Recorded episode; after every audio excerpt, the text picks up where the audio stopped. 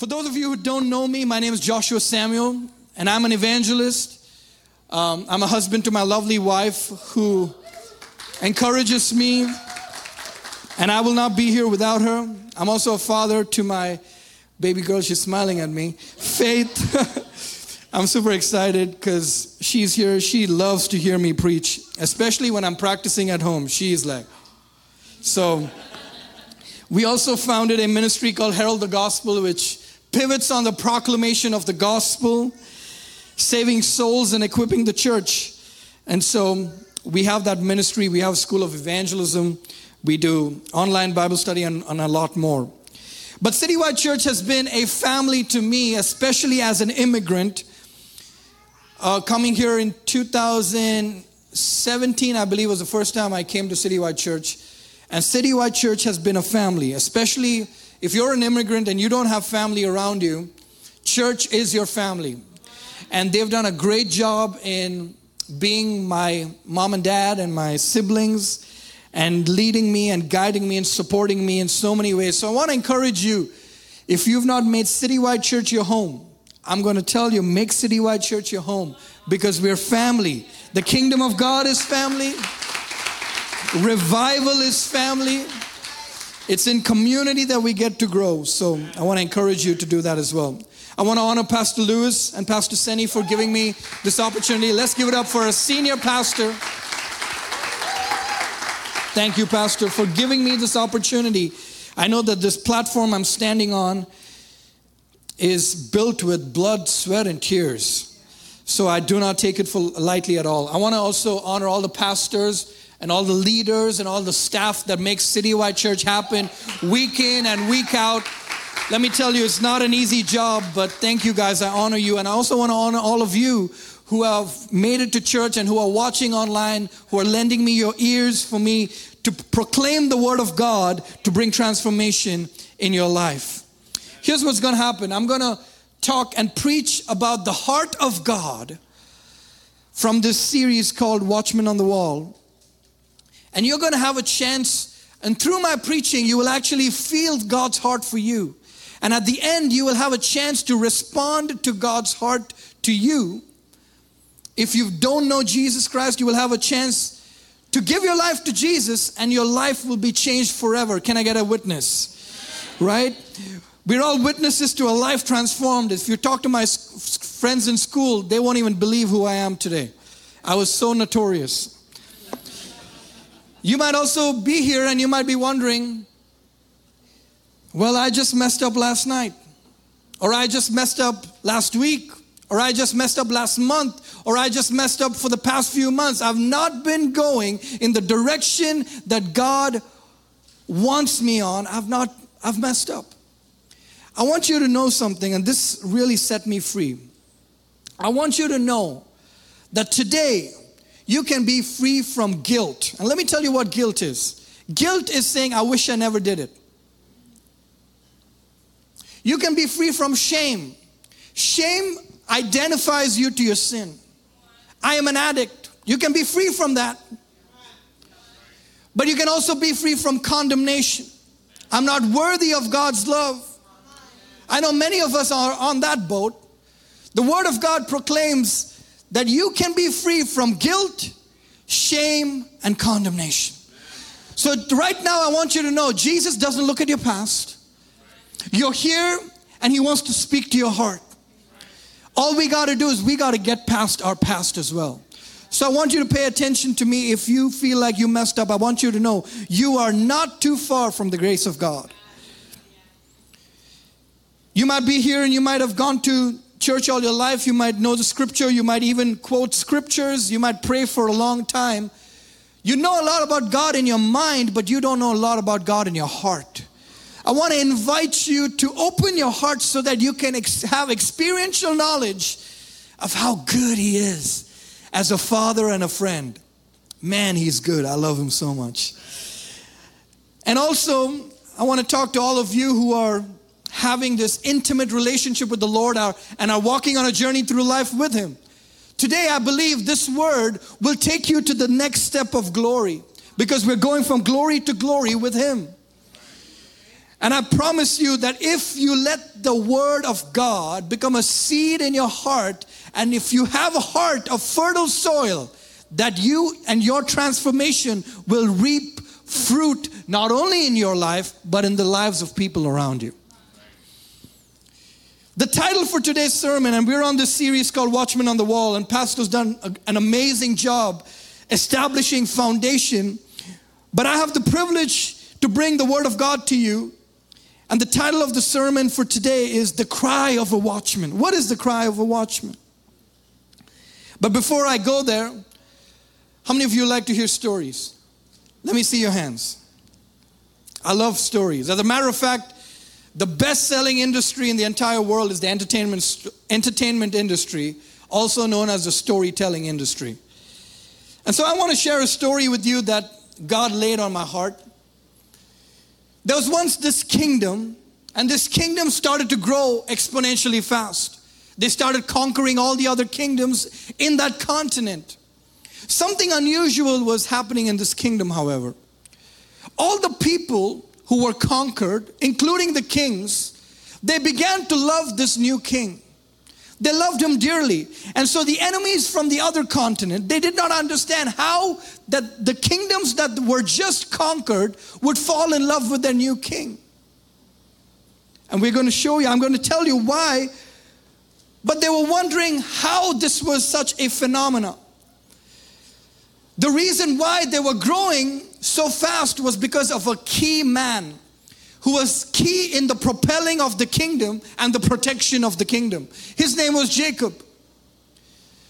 This man was a key instrument that the king used in order to propel the kingdom. But nobody in the kingdom knew what his job really was. All they knew was he's the reason why we're growing so fast. And like every other child, the child had to take after the father's trade. Jacob had a son named David. And David had to take after the trade of Jacob, but David did not know what Jacob did. David, his son, was so excited because he was a teenager and he was coming of age. So his father decided to teach him a few key lessons for the job that he will have to take over one day. And so his father, Jacob, told David, I want you to be a shepherd right now. And he gathered some sheep and gave the sheep in charge of David. Now, David, he's on his first day, he's, he's happy, he's looking after the sheep, he's following all the so called rules that his father gave him, and he's looking after the sheep. And then a week goes by, and at the end of the week, now he has a heavy, heavy lunch and now his eyes are drowsy and he's, he's falling asleep on the job. And as he's falling asleep on the job, his father sees him and his father comes and steals one of the sheep and takes it back home. David wakes up, he makes the count to check if all the sheep are there, and it's one sheep short. He gets anxious and he runs back and he says, Daddy, Daddy, Daddy, I don't know what happened. We're missing one sheep. And then Jacob said, Well, what did you do? Weren't you watching? David said, No, dad, I was watching, but I don't know. And then his dad, Jacob, presents the sheep that he had stolen earlier. And he said, I was the one who stole the sheep. And then his father said, The reason I was able to steal the sheep was because you had fallen asleep. So he told him, This is lesson number one, son. Make sure you remember this. Do not fall asleep on the job. And so David's excited. He's like, you know what? I'm not going to mess up. I'm not going to fall asleep. So next week, he's taking care of these sheep. He's not fallen asleep. But towards the end of the week, his friend comes running along and gives him a, a catapult. And he takes this catapult and he begins to play with it. He's so much enjoying playing with this catapult that his father sees that he's distracted and his father does the same thing. He goes and steals another sheep and takes it back home. The end of the day rolls around. David makes the count. Guess what? One sheep short. He runs back to his dad. Daddy, daddy, I lost another sheep. Then his dad asked, What did you do? Well, I promised dad I did not fall asleep. And then his dad told him, But you were distracted with the catapult, and when you were distracted, I stole the sheep without you seeing. And then he told him the lesson number two. He said, David, my son, this is lesson number two.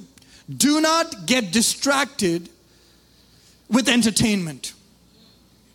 Do not get distracted with entertainment. So this time around, David is taking care of the sheep. He tells himself, I am not falling asleep, nor am I going to be distracted. And so, because he does that, guess what happens? He starts to fall in love with the sheep themselves. He starts to give these sheep unique names. He starts to play with these sheep. And he loves them. He's starting to love them. And then all of a sudden, towards the end of the week again, this time a bear starts to dart and come towards the sheep. He doesn't know what to do. He's wondering, what should I do? And like anyone, he starts to cry for help. He says, Help, help. And his father heard his cry and came running. His father got there just in time to make sure he'd, he'd shoo away the bear. And the bear went, and his father came running to him and knelt down and hugged him and said, Son, you did the right thing. You cried for help, which is important for you to do. Today I'm there, tomorrow I might not be here. And then he presents to him a gift. What is this gift? It's a ram's horn. And he tells him, whenever you're in danger, cry for help. But if you if nobody comes, blow the ram's horn. And so David says, Yes, sir. And he, he starts back on his journey protecting the sheep. He's protecting the sheep the next week. And this time, something even worse happens. He sees a lion darting at the sheep at a distance. He begins to cry for help. Help, help! Nobody comes. Help, help! Nobody comes. And then finally, he remembers what his father said. And he takes that ram's horn and he blows that trumpet. And suddenly, soldiers come running. And these soldiers come and kill the lion. And then out of the chariot, he sees the king himself step out of the chariot and come to him. The king comes to him and says, Son, where did you get this ram's horn? So David said, My father Jacob gave me that horn. And so the king sat him down and said, This horn actually belongs to me. But the reason I gave Jacob this horn is because me as a king, unlike every other king, I love my people. And my people love me. And I want what's best for them. When I realized that your father Jacob had the same heart that I had, I gave him a unique mode of communication through the ram's horn to me. And I know that your father has seen that in you as well. Your father has seen that you love the sheep, that you're willing to lay down your life for the sheep. You didn't leave the sheep and run away when danger came. You stood your ground, and your father gave you that horn. And because you have the same heart that your father has and what I have, you got this gift. I want you to turn your Bibles to Isaiah chapter 62, verse 6 and 7. Isaiah chapter 62, verse 6 and 7.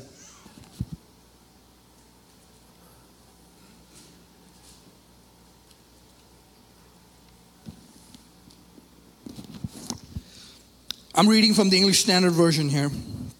Isaiah chapter 62, verse 6 and 7. On your walls, O Jerusalem, I have set watchmen. All day and all the night, they shall never be silent. You who put the Lord in remembrance. Take no rest, give him no rest until he establishes Jerusalem and makes it a praise in the earth. Point number one, if you are not taking notes, I want to encourage you to take notes. Point number one is this The appointment of the watchman is for those who carry the heart of the king. Isaiah 62, verse 6 On your walls, O Jerusalem, I have set watchmen. In other words, the watchmen are appointed. Say the word appointed. I don't know if you remember in the story, the reason why the kingdom was growing fast was because of a key person, Jacob. He was the reason why the kingdom was going growing fast because he was a watchman.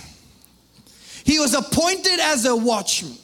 Jacob carried the heart of the king for the people, and therefore the king entrusted Jacob with the ram's horn, which is a unique mode of communication between the king and the watchman. In other words, Jacob was appointed because he carried the heart of the king. Are you with me? Now, when Jacob saw that David began to carry that same heart for the sheep, where David would be willing to lay down his life to protect that sheep, he gave them names. He used to play with them every day. His father Jacob gave him the ram's horn as a part of his training. Because David had the same heart that the king had. Now, going to the Old Testament now in scripture, the nation of Israel were God's chosen people, and God Himself was their king. But the nation of Israel, they wanted to be like every other kingdom. They wanted a man as the king. So God gave them their desire, and God gave them Saul as their first king. Now, Saul, he did not have the true heart of God as the original king.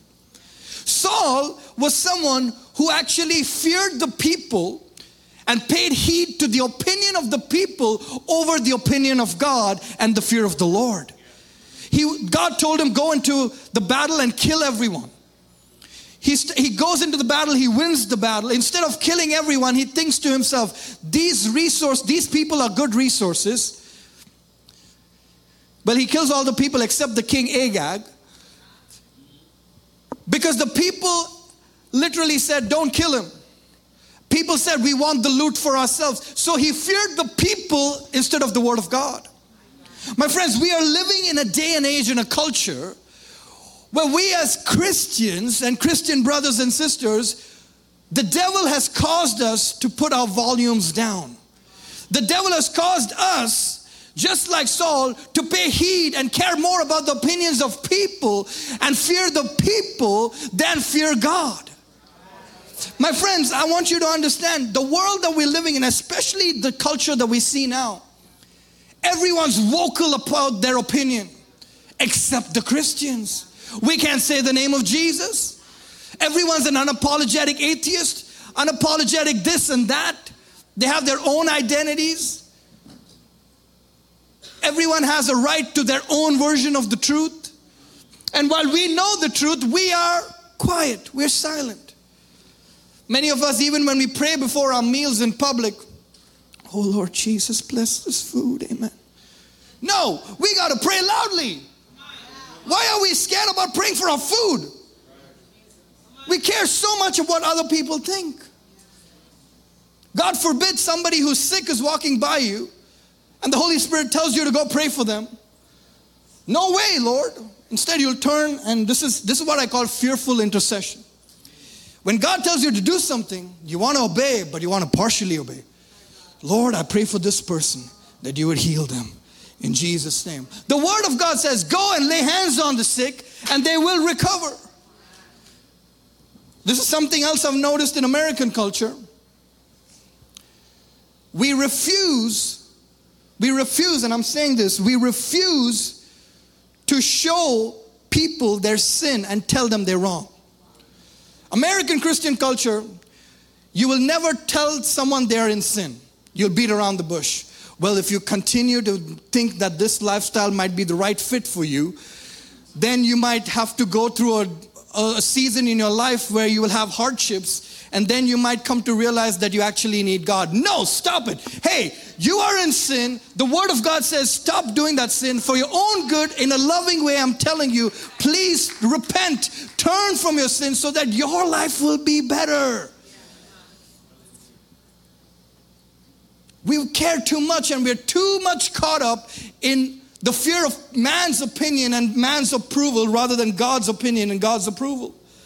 This past Tuesday, I was in Barnes and Noble where I was having my discipleship meetings, and there was a um, there was a social worker right behind me, and she was taking appointments. People were coming and meeting with her, and this was happening in a Starbucks in Barnes and Noble. And there was two young ladies who came, and they did not grab a seat. They were standing, and as they were standing, one of the young ladies starts to shake violently, her head shaking. I look back and I'm thinking, this is a demon in Barnes and Noble. And I'm wondering, okay, this is legit. And then I come to realize the girl says, the other girl says, sorry, she's just, she's on a trip. And I was like, oh, wow. Now, what, what Christianity and fearful Christians would do is this turn aside and say, Lord, in Jesus' name, save her. But I'm different. I stood up, I went straight to her. I'm a minister of the gospel. I need to pray for your friend right now. I go straight, I lay my hands on her. She starts falling. The books are falling everywhere. I'm trying to hold her down and pray life over her. I'm saying life over her, life over her mind. I'm speaking God's blessing over her. I'm contending for her. And guess what happens? She starts turning purple. And everyone's freaking out. She's turning purple. She's turning purple. They're calling 911 six times, seven times because she's turning purple. I'm thinking, Lord, I got to do something. I'm praying, but I don't know, it's not breaking through. So guess what? I change. I turn on my tongues. And in Barnes and Noble, with the whole commotion of people, I'm praying in tongues like I'm praying in tongues in a microphone. I'm screaming. But this is about her life and death. I don't care about what people think right now. She needs to be saved.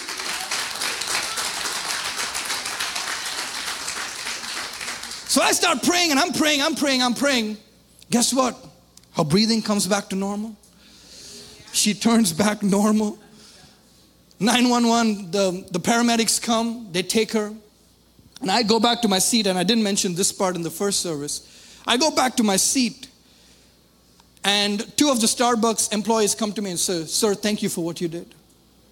The security guard from Barnes and Noble, Sir, thank you for what you did. A person was sitting next to us, I'm looking for a church home.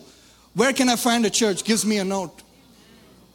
If one person steps out in boldness and believes the word of God and doesn't fear the people because they know that they're ambassadors of a superior kingdom that controls everything we see on the natural, you will not be fearful. Coming back to the story of Israel, then came another man that God chose. His name was David. David had the heart of a king. David had the heart of God. How do I say that? Because David was willing to put his life on the line when he wrestled with the bear and the lion. But that's not enough. The Holy Spirit showed me another area of how David replicated God's heart. David replicated God's heart.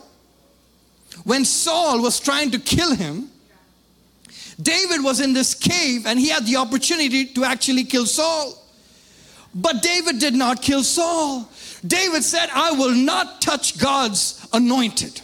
And his own men said, David, why are you doing this? He's been trying to kill us for so many years, but you are saying you will not touch God's anointed? Yes, he said, I will not touch God's anointed. David carried the heart of God. David carried the heart of God. How many of you have heard of this statement? Um, God is no respecter of persons. Yeah, we've heard that a lot. But before I get into that aspect, I want to tell you what is the heart of God. I want to share with you the seven attributes of God's heart. Number one, God is merciful. Number two, God is gracious. Number three, God is slow to anger. Number four, God is abounding in love. Number five, God is faithful. Number six, God is forgiving. And number seven, God is just. Let me read to you Exodus 34, verse 6, where it, all this comes from. Then the Lord passed by in front of him and proclaimed, The Lord, the Lord God, compassionate, merciful, slow to anger, abounding in faithfulness, who keeps faithfulness for a thousands of generations, who forgives wrongdoing, violation of his law and sin, yet he will by no means leave the guilty unpunished, inflicting the punishment of the fathers on the children and the grandchildren to the third and fourth generation. I'm going to say that again. Seven attributes of God merciful, gracious, slow to anger, abounding in love, faithful, forgiving, and just. Now, going back to the term, God is not a respecter of persons. God is not a respecter of persons. All of us are on the same playing field. But why did Jesus choose only 12 disciples? As a matter of fact, Jesus, before he chose the 12, he prayed all night. He woke up in the morning, and amongst his disciples, he appointed 12 to be apostles. God chose, even though God is not a respecter of persons, doesn't make sense. And the Lord began to show me God is not a respecter of persons in terms of opportunity presented. Everyone gets the same opportunity, but not everyone step into that opportunity. Every God did not just call 12 to be his disciples. He didn't just call Peter and Matthew come and follow me. He actually called others. We see that in Luke chapter Luke chapter 9. Luke chapter 9, verse 57, Jesus is going down the road and a man comes running to him and says, Lord, I want to follow you. And Jesus says, Foxes have holes, birds of the air have nests, but the Son of Man has no place to lay his head. Then Jesus tells to another man, Follow me. He said, But Lord, I need to go and bury my father before I follow you. See, the invitation for the opportunity was for many, but only few stepped into it. Now, why am I saying that? As a matter of fact, in the 12, Jesus showed favor to three. When you step into the opportunity that is presented to you by the Lord, you go from the level of God is no respecter of persons to being favored by God. You become favored by God because you've responded to God in the right way. So is the playing field same? Yes. But when you respond, you go from glory to glory. When you obey, you go from glory to glory. And three disciples were chosen, and Jesus would take them where others did not go. For example, Jesus took these three disciples up a mountain and he was transfigured before them. If you're making notes, write this point now. It's not a point, but it's like a subtopic. Favor comes to those who respond to the call. Favor always comes to those to respond to the call. Write this point down. The secrets of the kingdom are revealed to those who have favor.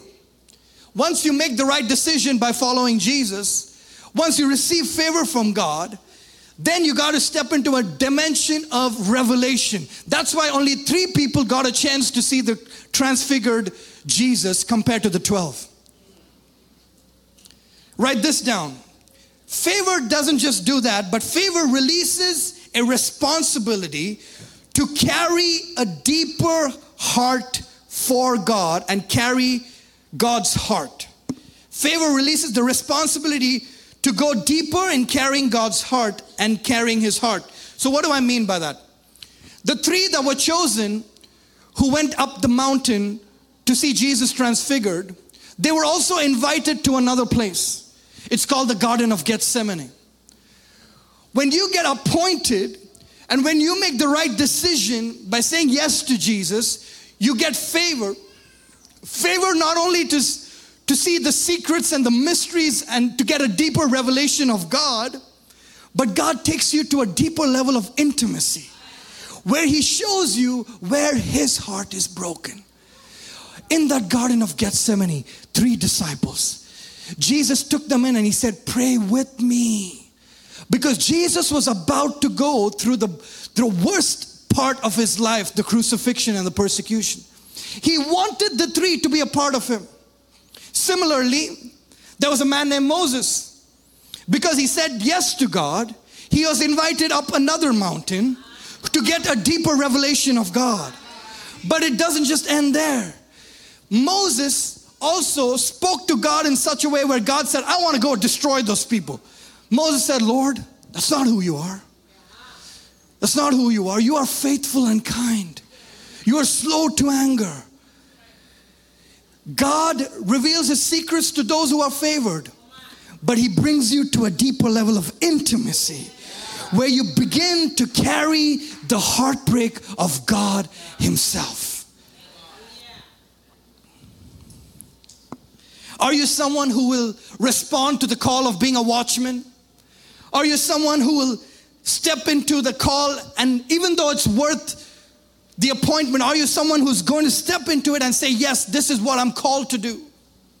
You see, a watchman is not seen, but a, the effects of a watchman is clearly perceived. I'm going to say that again. The watchmen themselves are not seen, but the effects of the watchman are clearly perceived. What do I mean by that? As a watchman on the wall, you might be in your prayer closet, unseen but you might be shifting things in the atmosphere of the community that you're living in. You have the invitation to step into this call as a watchman. Will you step into the call as a watchman? A preacher said this. He said, It doesn't, it doesn't matter if people like me or not. As long as God loves me and the devil hates me, I know I'm doing something right. The opinion of people doesn't matter. All that matters is if heaven knows who you are and hell knows you're a threat. You might not be seen, but you can do damage. The appointment of the watchman are those is for those who carry the heart of a king. Point number 2. The duty of a watchman is to be vigilant. Isaiah 62 verse 6 our core scripture, the second half of that all the day and all the night they shall never be silent. You who put the Lord in remembrance take no rest. You see, the Lord started convicting me. I'm telling you, if you're on a journey with God, two things will happen. He will start purifying you all the time. There's you never go through a season without purification where you have to put away things. But it's the other thing that's even better. First, you look like you, you, it's for example, let's just say that wall is God and you're this thumb. You look at God and He's big. But when you start growing closer to Him, all of a sudden He gets bigger. He gets more and more and more bigger. Your revelation of Him grows and the fear of God grows as well. I, the Lord started convicting me and He said, I want you to live a lifestyle of fasting. So I started fasting a lot. And I started fasting. I couldn't fall asleep when I fasted for some reason. And the Lord told me, Come and pray. So I had to go pray. So when I started praying, the Lord started showing me, You are stepping into the call of a watchman where it might sometimes require your sleep as well. I'm presenting the opportunity it's for you to say yes. And the moment I said yes, I got a deeper revelation. I didn't just get the deeper revelation, I got the secrets. There's a scripture in Proverbs 25 that says, It's the glory of a king to conceal a matter. It's the glory of God to conceal a matter, but it's the glory of kings to search it out. What does that mean? God sometimes conceals something so that you can actually search for it and you get glory in the seeking. My God, I'm preaching to somebody. My friends, sometimes as a watchman, you might have to lose sleep literally. But let me talk about it metaphorically.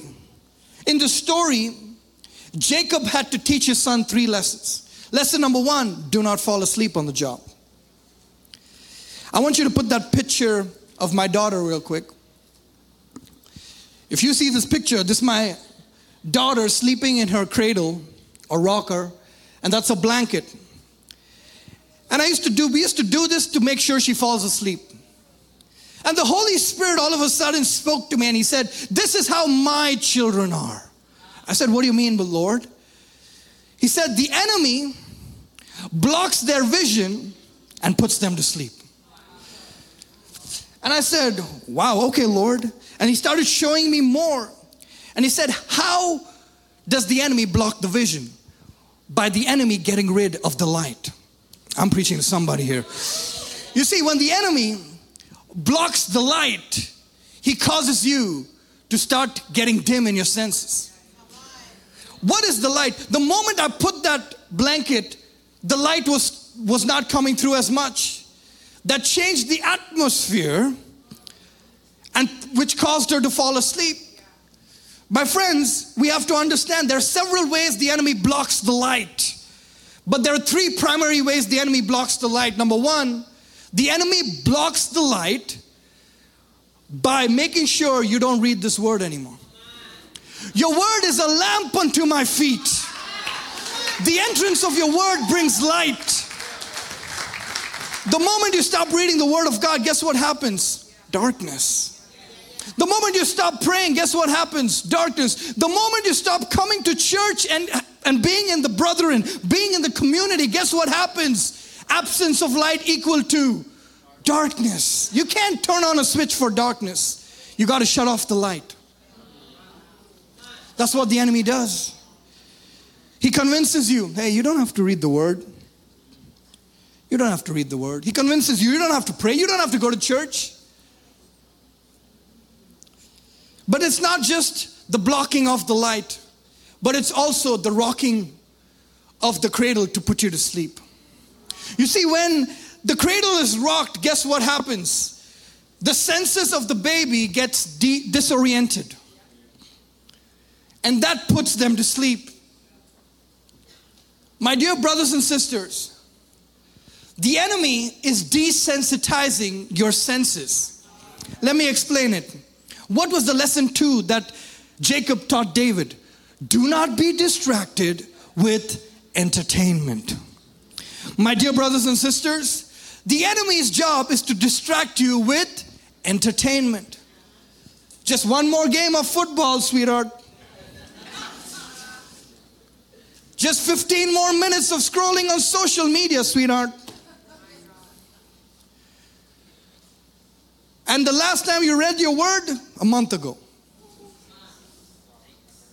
Distracted with entertainment. Entertainment is pleasing to the flesh, but entertainment is displeasing to the spirit. Is your, te- is your television telling you a vision? My friends, do not be distracted. The culture that we're living in, I don't know about you, but we see the devil popping his head out everywhere in schools or in movies, everywhere. Don't get caught up.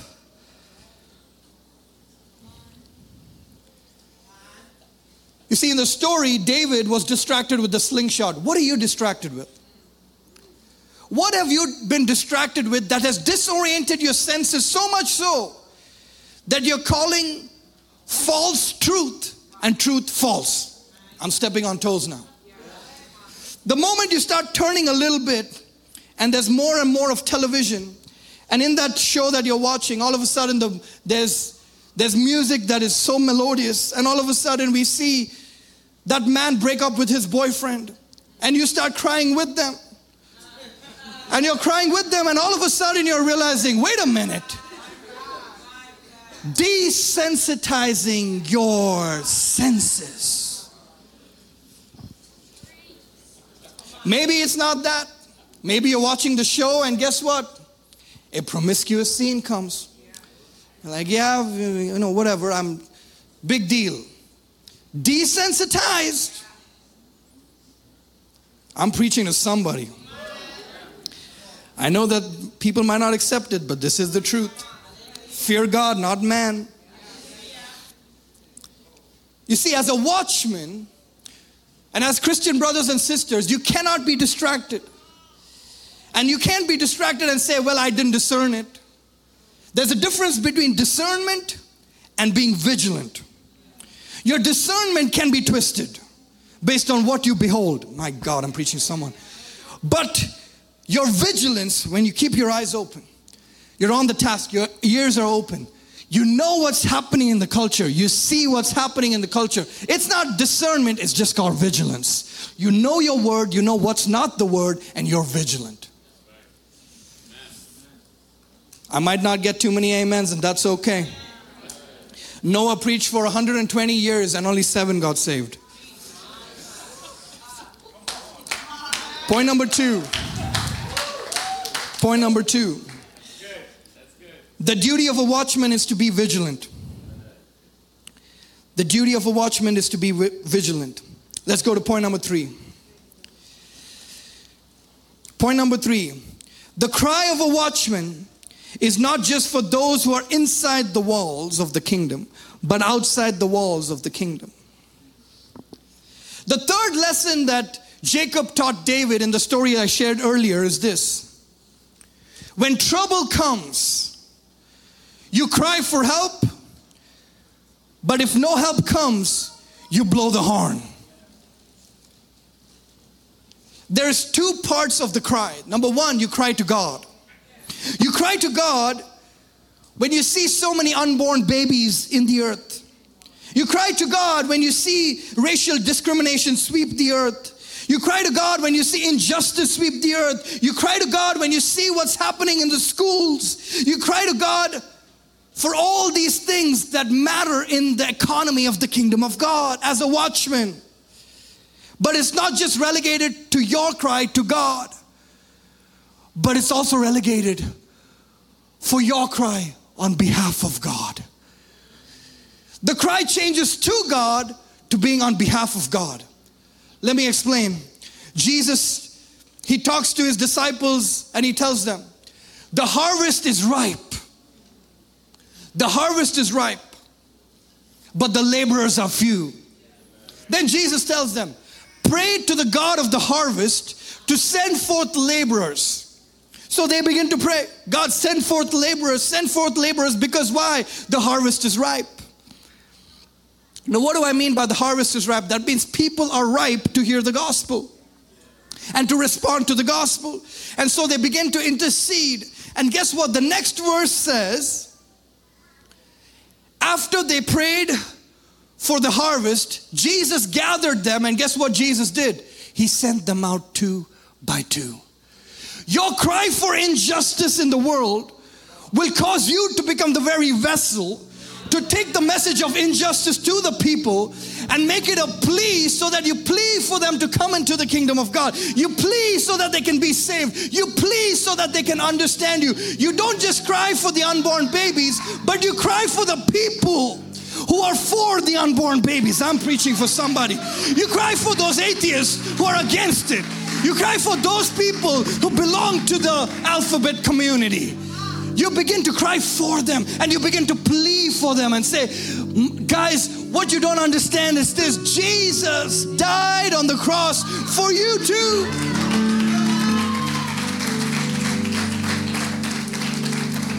Jesus died on the cross for you too. We were all sinners. For all have sinned and fallen short of glory. I've, I've been there. I'm there. I, I know where you've been. It's, it doesn't give you life. People who are locked up in sin and addiction and identity crisis, guess what, my dear brothers and sisters? They don't know who they are. But if we don't tell them, how will they know? If we don't tell them, how will they know?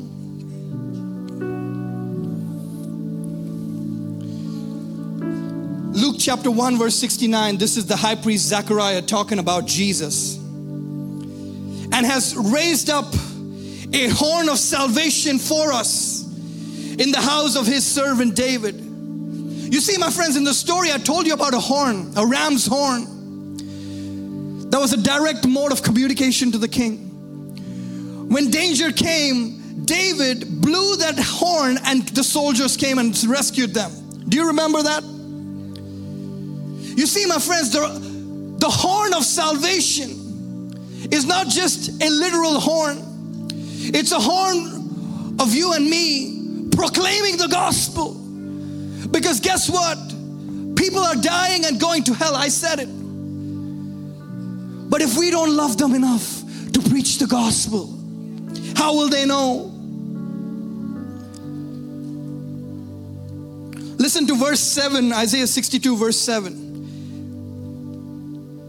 And give him no rest until he establishes Jerusalem and makes it a praise in the earth. You see, my friends, in this context, that Jerusalem that is being spoken about is a new Jerusalem. It's a new kingdom where God Himself is the king. It's a new Jerusalem. It's not the Jerusalem we talk about now. Isaiah prophetically is declaring about a new Jerusalem to come. The beautiful thing about the kingdom in the story that I shared was every kingdom that he conquered, the people loved him. Why? Because he loved them. He had what's best for them in their in his interest as a king. And that's why they loved him. We belong to a kingdom where if we respond to his call, we too step in and we realize actually, you know what? Staying away from the sin is actually good for me. Not being a part of that addiction is good for me. Not hanging out with those people who caused me to sin is good for me. I belong to a new kingdom. Many of us Christians get so caught up of what's happening in the world that we fail to recognize that we are a part of a different kingdom.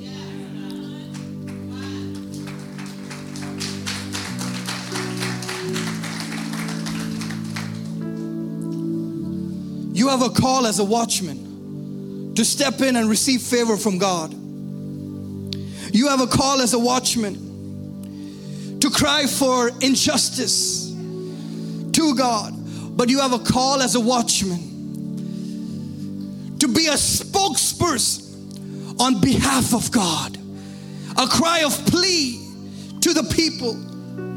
Listen to what Jesus said in John chapter 10. John chapter 10, verse 14 and 16. I am the good shepherd. I know my own, and my own know me. Just as the Father knows me, I know my Father and I lay down my life for the sheep. And I have other sheep that are not of this fold. I'm going to say that again. Jesus said, I have other sheep who are not of this fold. Jesus is the only one who died for his sheep, but also other sheep out there in the world who don't know who they are. He died for them too. And he wants to gather them you need to become a person, a spokesperson as a watchman, and begin to cry and say, Cry through the proclamation of the gospel. The way you cry is when you preach the gospel. When you preach the gospel to someone who doesn't know Jesus, guess what? You're actually obeying God. You're actually fulfilling the call as a watchman, pleading with them to accept the Lord.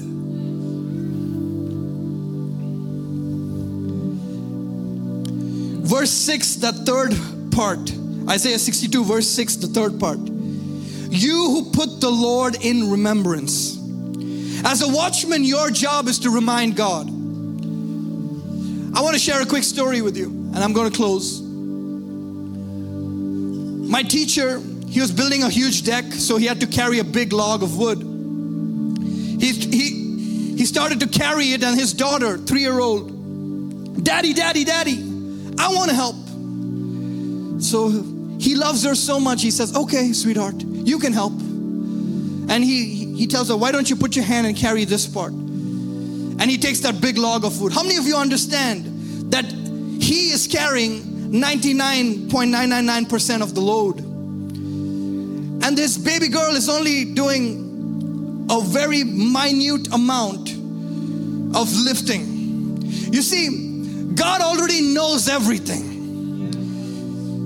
He knows everything, but He wants to invite you into a partnership with Him. Come on, somebody. He wants you to partner with Him as a watchman a watchman on the wall, not only for the people who are inside the wall, but for the people who are outside the wall. Hey, you will die if you remain there. Come into this new kingdom. Come and follow Jesus. He will give you life, He will give you life more abundantly. When you remind God, you're actually stepping into partnership with Him.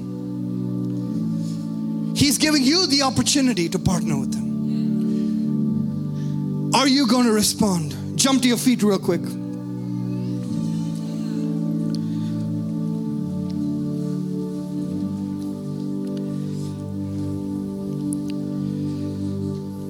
The New Jerusalem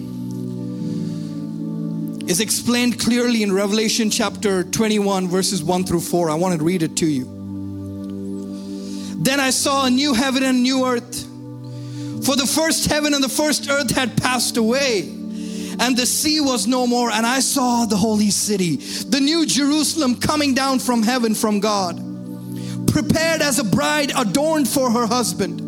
And I heard a loud voice from the throne saying, Behold, the dwelling place of God is with man. He will dwell with them, and they will be his people. And God Himself will be with them as their God. He will wipe away every tear from their eyes, and death shall be no more. Neither shall be mourning, nor crying, nor pain, for the former things have passed away before the end ever comes, and this is talking about the end times, where a new Jerusalem will actually come and we'll dwell with Jesus. I'm super excited for that. But my dear brothers and sisters, we cannot go past Matthew chapter 24, verse 14. And this gospel will be preached to the ends of the earth, and then the end will come. Are you going to be that spokesperson? Are you going to be the watchman who cries to God for the people inside the walls, but also cries on behalf of God to the people outside the walls through the proclamation of the gospel? I want to ask you an important question today. If you've never given your life to Jesus, what are you waiting for? That brokenness, that addiction, that relationship, that loss, whatever you've gone through, the answer that you're looking for is in Jesus. Jesus said, Come to me, all who are weary and heavy laden, and I will give you rest. Do you need rest today? If you've never given your life to Jesus right now, this is a holy moment. Do not fear what people will think. The person next to you on the left or the right will not stand with you before God. Let me tell you that. Don't let this moment pass by. If you want to give your life to Jesus for the very first time, I want you to raise your hand. I see you, brother. Why don't you make your way forward? I see you, brother. Make your way forward. Make your way forward. Is there anybody else? Is there anybody else? If you're watching online and if you want to make a first time decision, to follow Jesus, I want you to put in the comment section, I want to get saved. And somebody will contact you and help you walk through what that looks like. You can come down here, sir. Thank you so much. Let's have an, uh, someone from the altar team to just step in with that brother right there. I want you to lead them in the prayer of salvation while I pray for all of you and close out. But before I do that, I want to ask one last question. Maybe you walked away from God. It's been a week or a month or even two months, and you want to rededicate your life to Jesus and have a fresh start today. If that is you today, I want to see your hands raised. Right now, I see you, sister. Come on up front. Is there anybody else? Is there anybody else? If you want a fresh start and if you want to rededicate your life to Jesus, can I see your hand?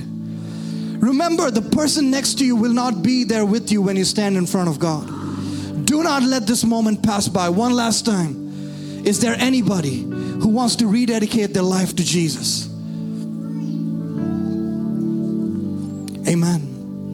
And if you're watching online, put it in the comment section. I want to rededicate my life to Jesus. I want to pray for the rest of you I want the altar workers to lead them in a prayer of salvation. So, Brother Johnny, lead, lead them in a prayer of salvation.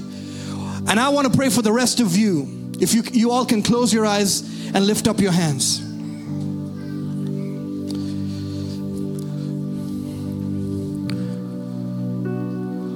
Lord, we know that you're giving us an opportunity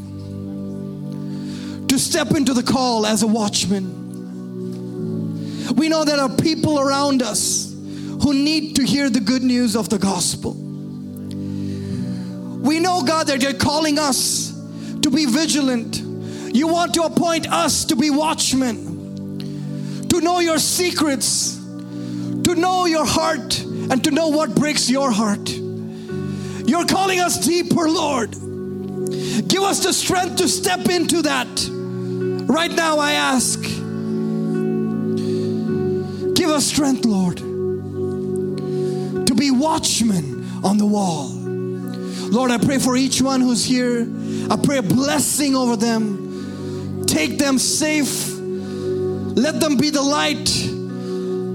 Show them ways that they can proclaim the gospel. I pray a blessing over them. In Jesus' name I pray. Amen and amen. Let's give a round of applause. We're running short of time, so I want you guys to make your way out in an orderly fashion. Thank you all for coming. Thank you for hearing the word of God. I hope you are blessed. Go and have a blessed, blessed week. In Jesus' name I pray. Amen.